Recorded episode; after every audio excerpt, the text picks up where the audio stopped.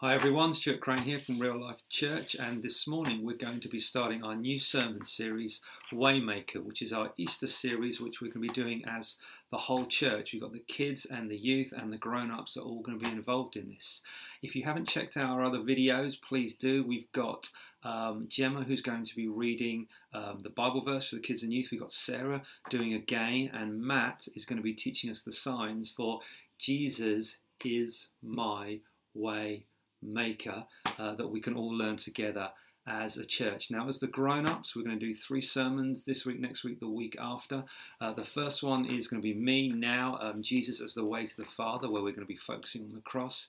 Next week, we're going to look at Melanie at the resurrection and Jesus as the way to life. And then in the third week, Jeremy will be speaking, and we'll be looking at the ascension and Jesus as the way to heaven. So there's a great three weeks coming up. Please be in prayer for us in what we're doing and that God would speak to you and God would fill us with His Spirit as we teach you guys uh, what the Bible has to say about Jesus being our Waymaker. Now, this morning, if you've got a Bible, please go to Luke chapter 23.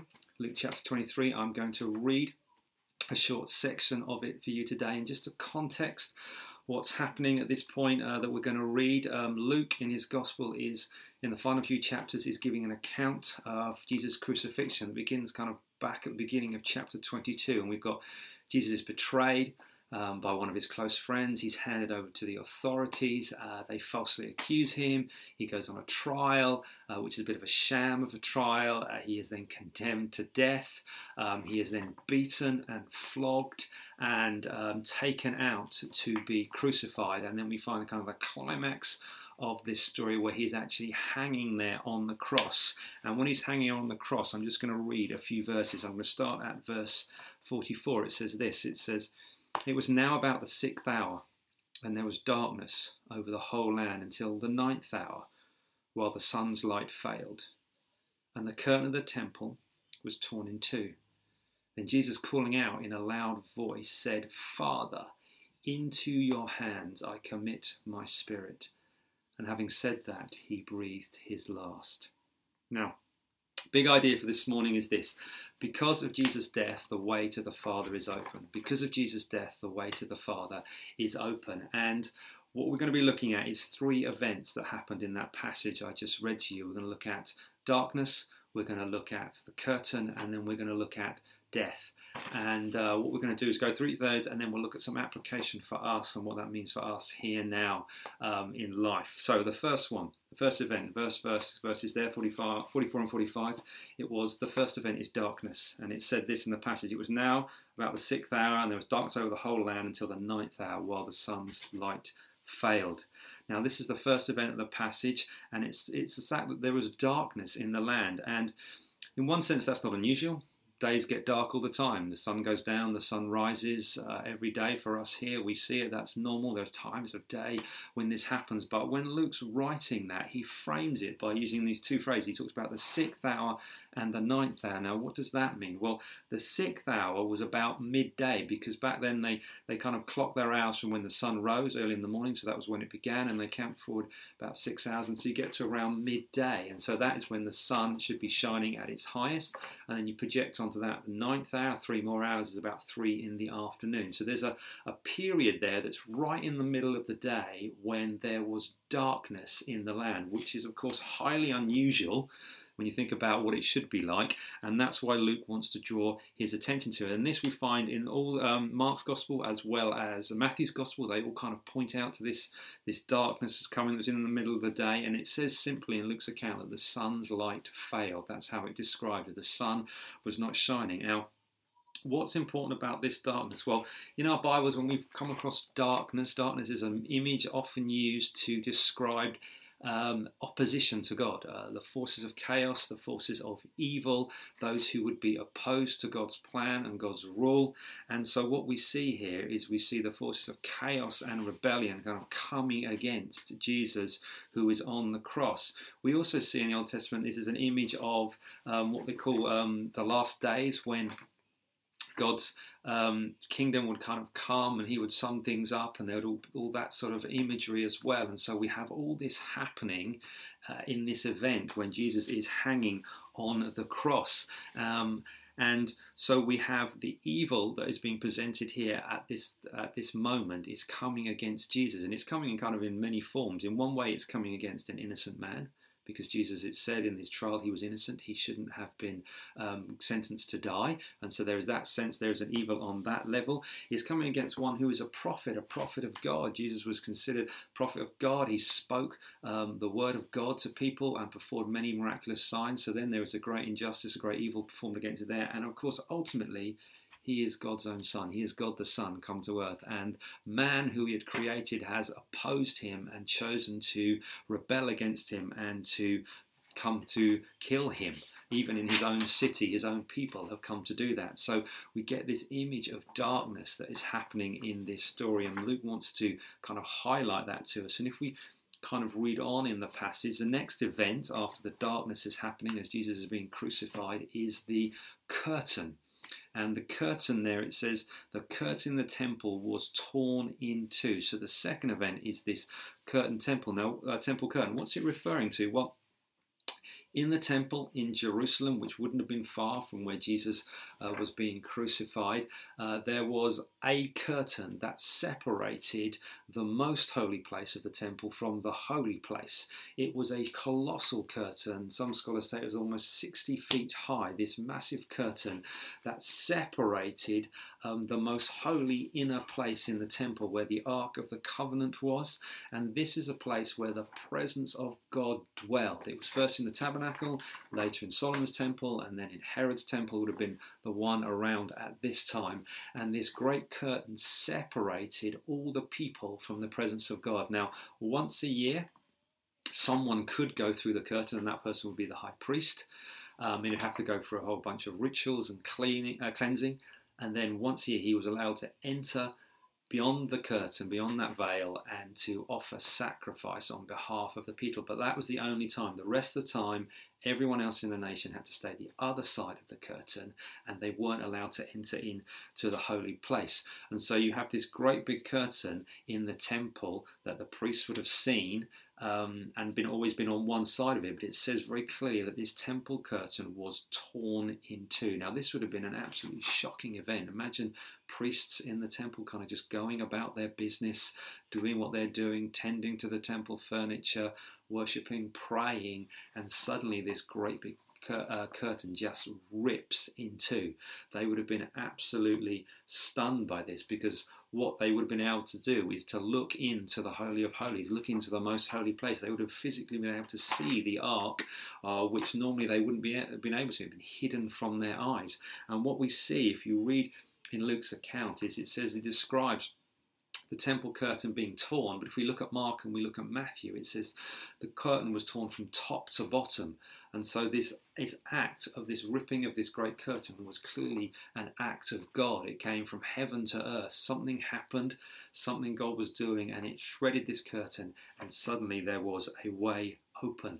And this was clearly, Luke is saying, is in response to what's happening to Jesus. So something's happening with Jesus. There is darkness, but also there is this temple curtain that is being ripped. And that brings us to the third and the final event of this passage, and that is death death. That is death, and this particular one, it is the death of Jesus. It says he cried out in a loud voice, saying, Father, into your hands I commit my spirit.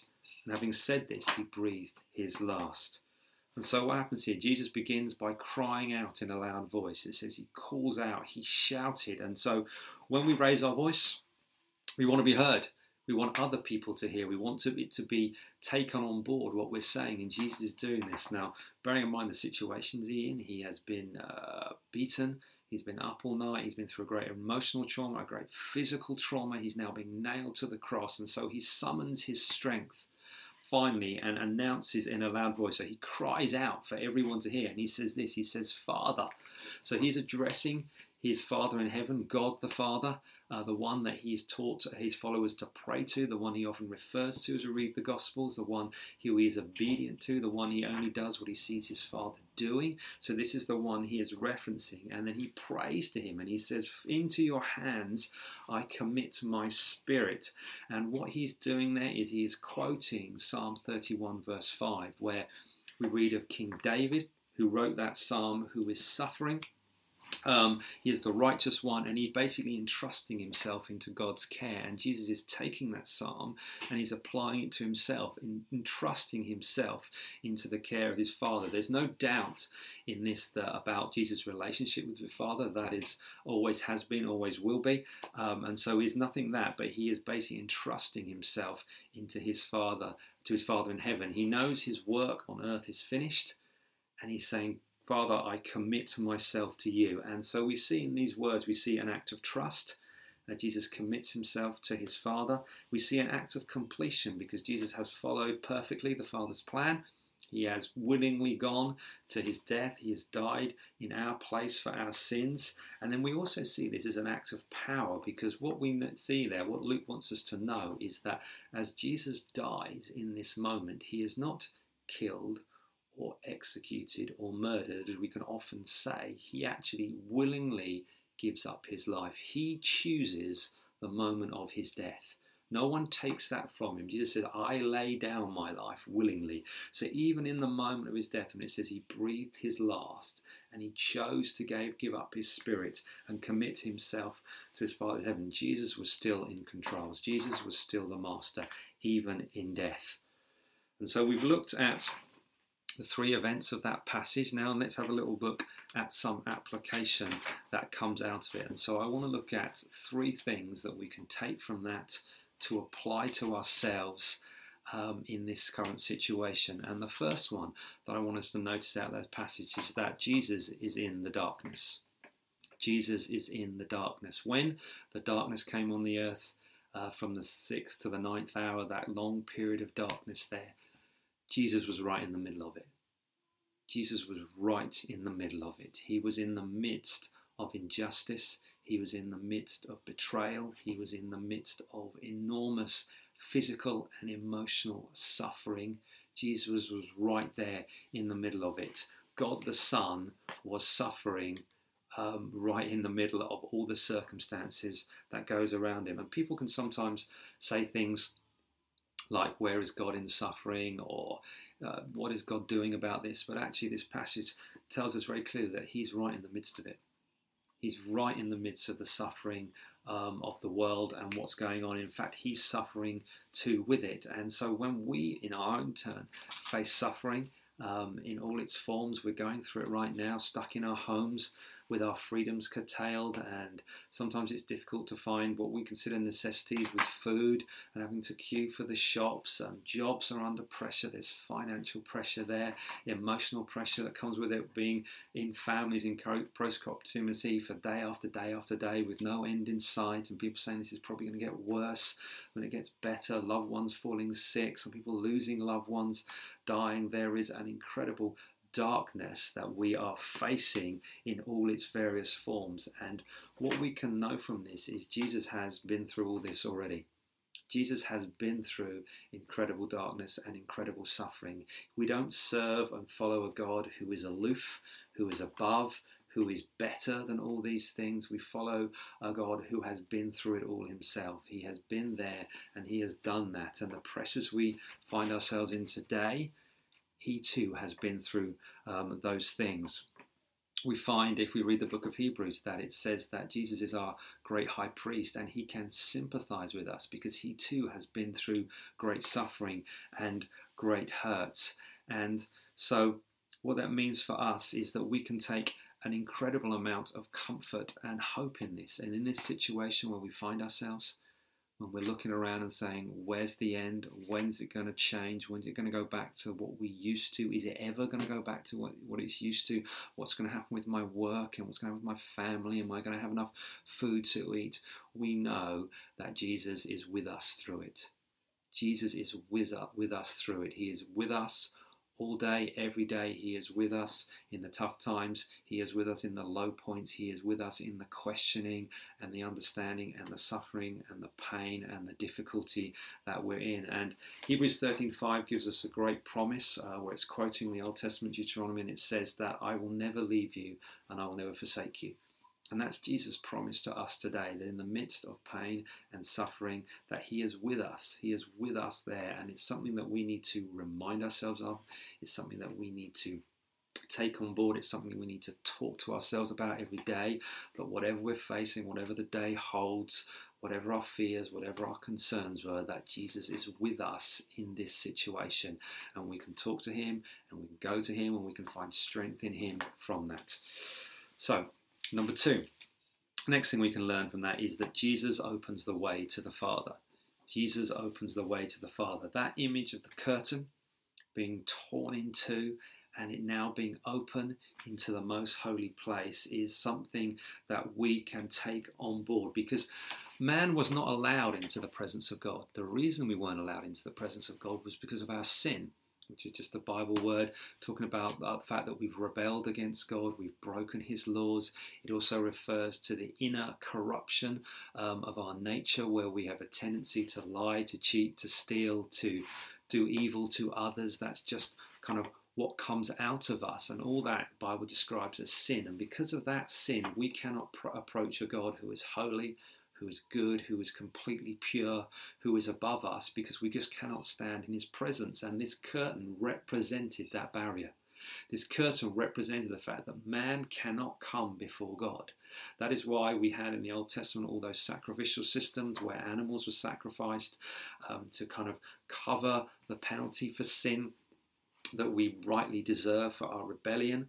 Um, but we know that they never, there was never enough. That's why they had to keep doing it. They had to keep doing it. But when Jesus came, he came as man and he also came as God. He was fully man, fully God. And so he could bridge the divide. He could make a way between man and God. And when he came to earth, John the Baptist, when he spoke, saw him, he said, This is the Lamb of God who's going to take away the sin of the world. So as Jesus comes to the cross, as he's hanging on the cross, as he's dying, book of Hebrews said he is our ultimate sacrifice. He is the one who's come to deal with the problem of sin in our lives. He's the once for all sacrifice. There only needs to be one when he has come because he is both fully man and fully God and he is dying in our place and paying the penalty for our sins. And as he is doing that, the temple curtain is ripping.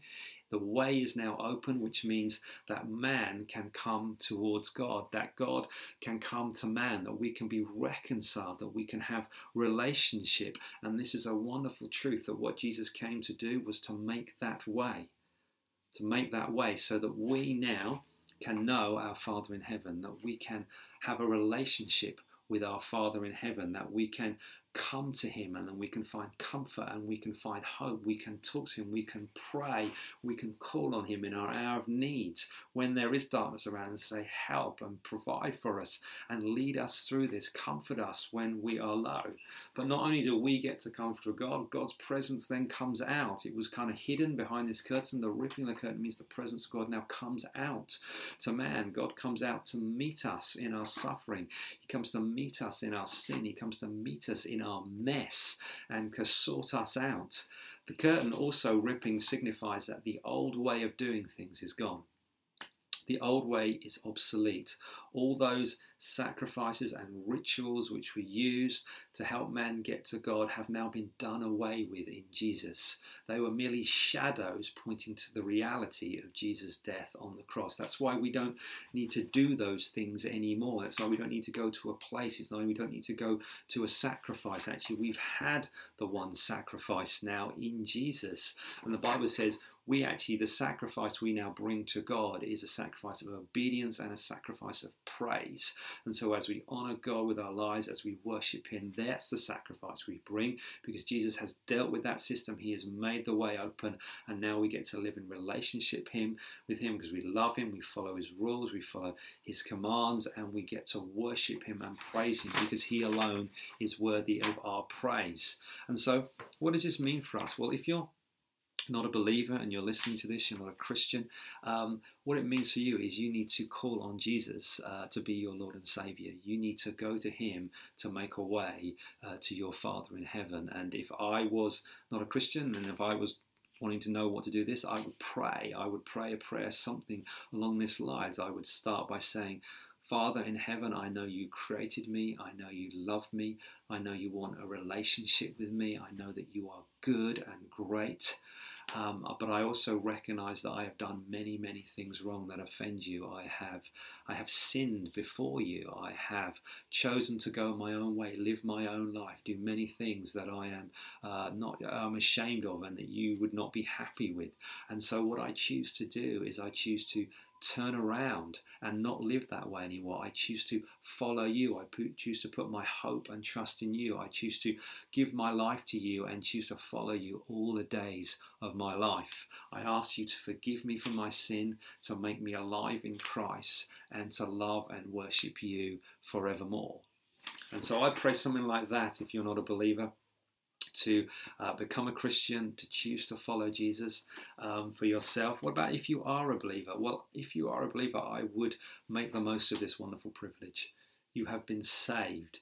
You have been born again. You have been declared not guilty. You have a relationship with your Father in heaven. Jesus taught us to pray. We've looked at this over the, the, the church over the last few months in our Teach Us to Pray series. We start with Father in heaven. And so we are to call on Him daily, cry out to Him and say, God, we need you in this situation.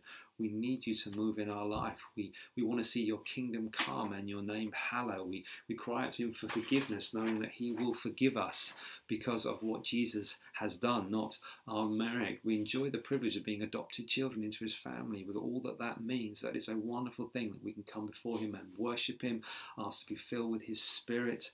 We are to keep crying out to him as a people, as a church, to keep praying, to keep calling on him um, and keep asking for Him to move in this situation. There are so many needs, so many things to call on from that.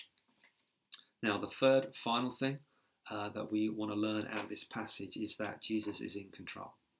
Jesus is in control. We saw even in the moment of his death, even in the fact that he had suffered so greatly, he had gone through betrayal, injustice, um, and physical and emotional suffering as he died on the cross, Jesus was still in control. He chose the moment of his death. It was common practice back then for prisoners to hang on the cross for days and days before they finally died. If you read the other accounts, there was a moment when they said Jesus has died and they were surprised it happened so quickly.